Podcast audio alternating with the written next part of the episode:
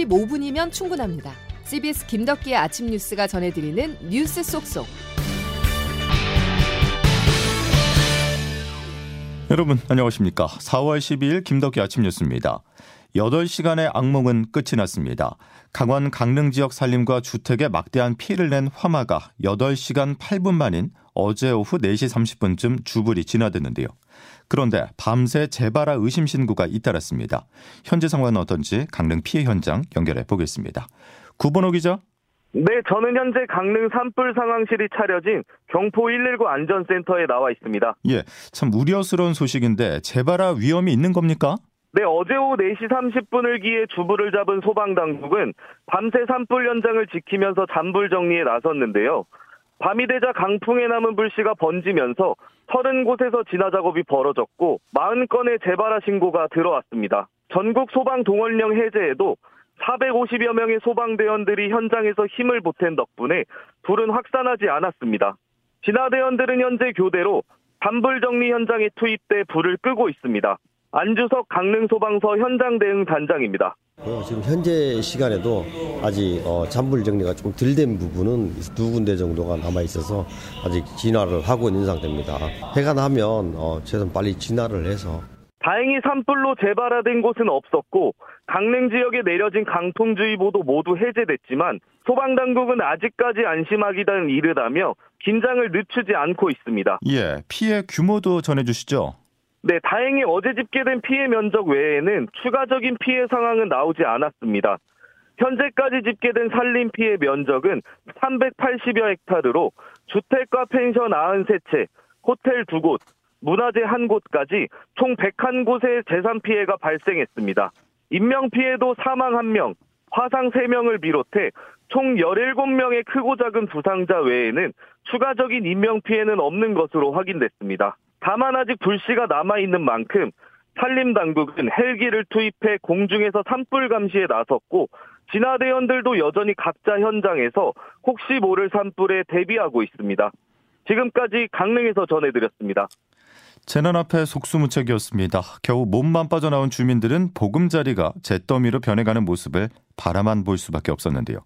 더욱이 피해 지역의 경포호 일대라 여름철을 앞두고 펜션 주인들은 일터까지 이뤘습니다. 민소은 기자입니다.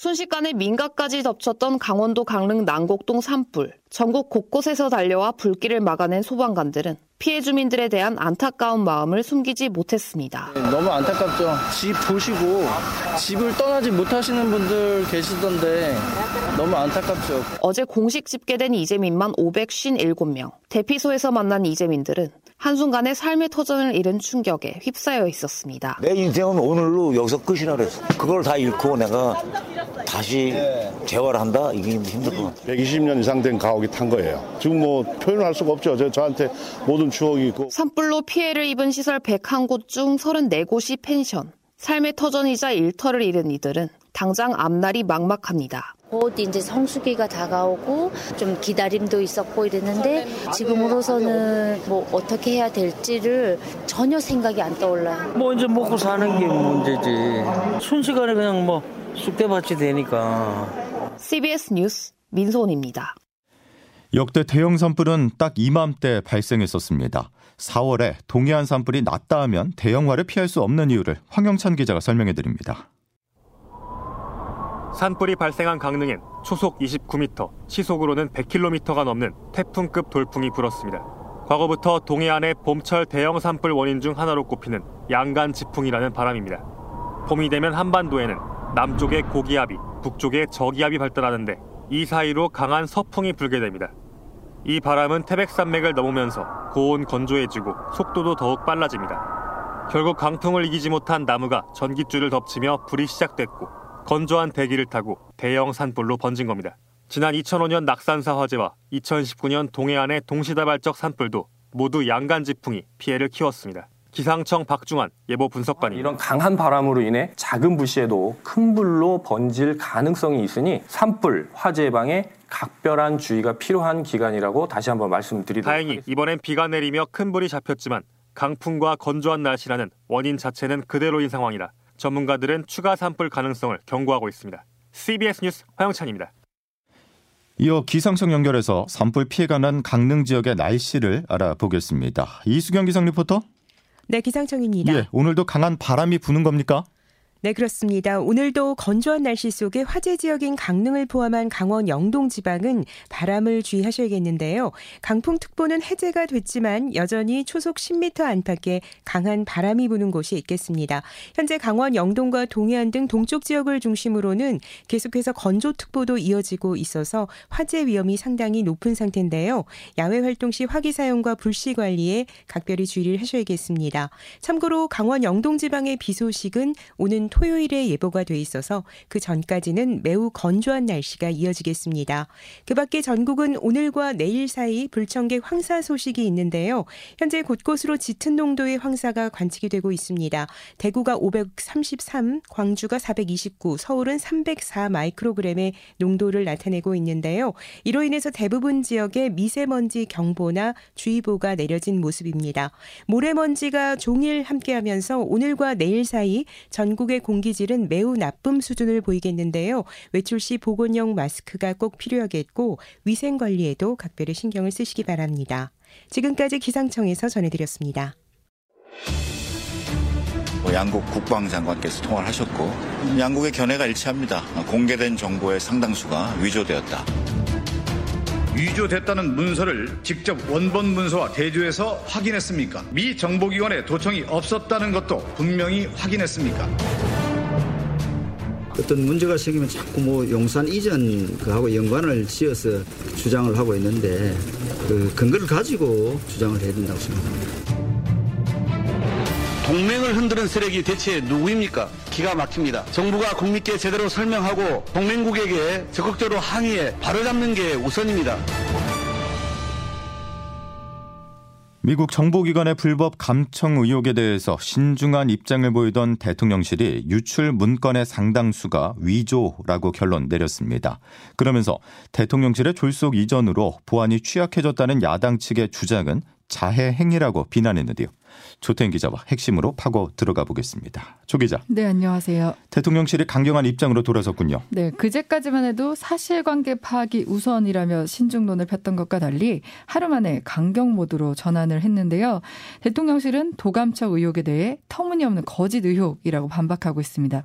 지금 민주당은 이제 대통령실의 용산 이전으로 도감청이 쉽게 이뤄졌다고 공세를 펼치고 있는데 민주당을 향해서도 자회 행위, 뭐 국익 침해 행위, 한미 동맹 을 흔드는 행위, 뭐 이런 거친 표현을 써가며 비판하고 있거든요. 예. 그러니까 외신 보도로 공개된 유출 문건 상당수가 조작됐다고 정리를 하고 야당의 정치 공세에 대해서는 강하게 비판하면서 좀 국면 전환을 꾀하는 모습입니다. 예. 지금 한미 정상회담 의제 조율차 워싱턴을 방문한 김태호 국가안보실 1차장은 우리 시간으로 오늘 새벽 그러니까 조금 전 기자들을 만난 자리에서 동맹국인 미국이 우리에게 어떤 악의를 갖고 도감청을 했다는 정황은 발견되지 않고 있다. 이렇게 명확하게 입장을 밝혔습니다. 그런데 우리가 지금 궁금한 건 미국이 도감청을 했냐는 건데 지금 대통령실의 입장들은 위조다, 미국이 악의를 갖지 않았다 등의 표현을 써가면서 이 도감청 여부에 대한 직접적인 대답, 대답은 좀 피하는 인상입니다. 예. 아리송한 부분이 남아 있는데 그래서 왜라는 질문을 던지고 싶습니다. 대통령실이 태세를 전환한 그 이유가 뭘까요? 네, 어제 그 대통령실 대변인실에서 낸 입장문에 그 힌트가 있는데요. 앞으로 굳건한 한미 정보 동맹을 통해 양국의 신뢰와 협력 체계를 강화해 나갈 것이라고 강조했습니다. 예. 지금 특히나 윤석열 대통령은 한미 동맹 강화를 외교의 최우선 과제로 삼아왔던 만큼 이번 일로 한미 동맹이 약화되면 안 된다 이런 판단이 작용했을 것으로 보입니다. 특히 시점도 지금 서둘러 봉합하지 않으면 이달 하순으로 예정된 윤 대통령의 국빈 방미에도 악영향을 줄 수 있다 이런 점이 고려됐을 것으로 보이는데요. 근데 이제 방미를 앞두고 잡음을 최소화하겠다는 입장이지만 이 도감청 의혹 등과 관련해 공식적인 항의나 재발 방지 등의 약속을 받아내지 못하면 야당이나 뭐 여론으로부터 저자세 외교 지적은 계속 이어지지 않을까 싶습니다. 예, 알겠습니다. 뭐 동맹국이기 때문에 사실 궁금하면 물어보면 될 일을 감청을 했어야 될까 이런 뭐 궁금증이 있는데 어쨌든 시간이 지나면서 조금씩 해명되지 않을까 생각을 하면서 여기까지 정리하겠습니다. 조태임 기자였습니다. 이어서 미국으로 가보겠습니다. 대통령실의 발표 내용과 조금 다른 분위기가 느껴지는데요. 미국 정부는 기밀 유출을 사실상 인정하고 있습니다. 전문가들은 조 바이든 대통령의 사과까지 나올 사안이라고 밝혔습니다. 워싱턴에서 권민철 특파원입니다. 미국 국방부와 법무부는 이번 기밀 유출 사건에 대해 이미 조사를 벌이고 있습니다. 기밀도 맞고 유출도 맞기 때문입니다. 물론 기밀 내용 일부가 변조된 것도 맞습니다. 우크라이나 전쟁에 러시아 사망자가 축소 표시된 부분 등입니다. 여기서 변조됐다는 뜻을 백악관은 이렇게 표현하고 있습니다. 여기서 닥터는 의사라는 뜻의 그 닥터입니다. 동사로는 뭔가를 바꾸다, 추가하다는 뜻도 있습니다. 그런데 영한 사전 번역으론 조작하다, 변조하다로 되어 있습니다. 용산 대통령실이 두 번역 가운데 조작하다를 선택한 겁니다. 조작은 우리에게 어감상 날조와도 같지만 미국에선 그런 뜻은 아닙니다. 때문에 미국 전문가들은 이번 사건을 아주 심각하게 봅니다. VOA는 이번 도청 파문만 놓고 8명의 분석을 전했습니다. 한국계 전문가 한 명만 기밀 정보에 새로운 게 없다는 이유로 대수롭지 않아 했지만 나머지 7명은 정상회담을 앞두고 도청 사건은 한미 신뢰 관계를 손상시킬 거라고 크게 걱정했습니다. 특히 데이비드 맥스웰 아태 전략센터 부대표는 이번 정상회담 때 도청 사건에 대해 조 바이든 대통령의 사과가 있을 것으로 확신한다고 말했습니다. 워싱턴에서 CBS 뉴스 권민철입니다. 저자세라는 지적이 대일 외교에서도 이어지고 있습니다. 어제 일본 정부가 국제 정세와 일본의 외교 활동을 기록한 외교 청서를 발표했습니다. 독도에 대한 영유권 주장을 하면서 일제 강점기 강제동원 피해 배상 문제에 대해서 역대 내각의 역사 인식을 계승한다는 입장을 넣지 않았는데요. 결국 정부 기대와 달리 일본 정부의 추가 호응을 기대하기 어렵다는 분석이 나옵니다.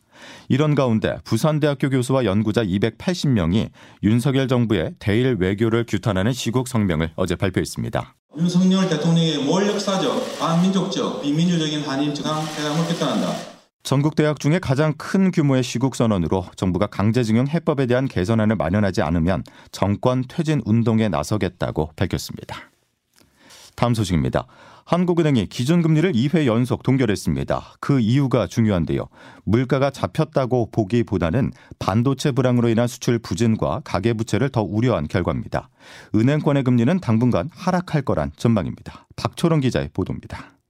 앞으로 소비자 물가 상승률은 2, 4분기에는 3%대로 낮아지고 연말에는 3% 수준을 나타내는 등 둔화 흐름을 한국은행은 어제 기준금리를 3.5%로 동결했습니다. 지난달 소비자 물가 상승률이 4%대 초반으로 내려와 물가 걱정을 한시름 던 상황에서 무리하게 금리를 올려 경기를 위축시킬 필요는 없다는 판단에서입니다.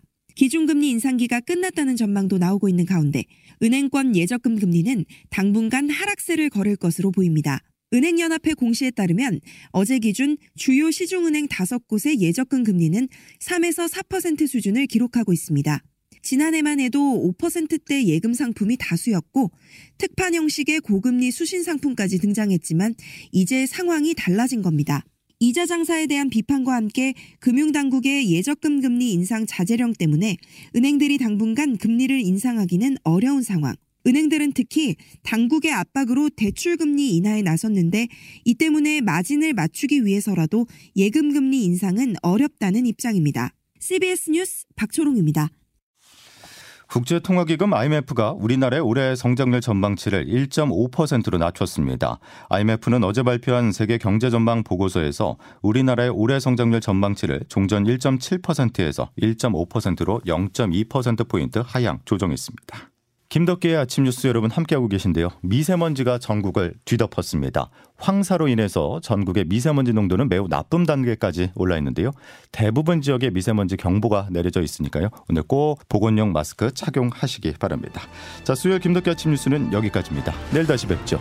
고맙습니다.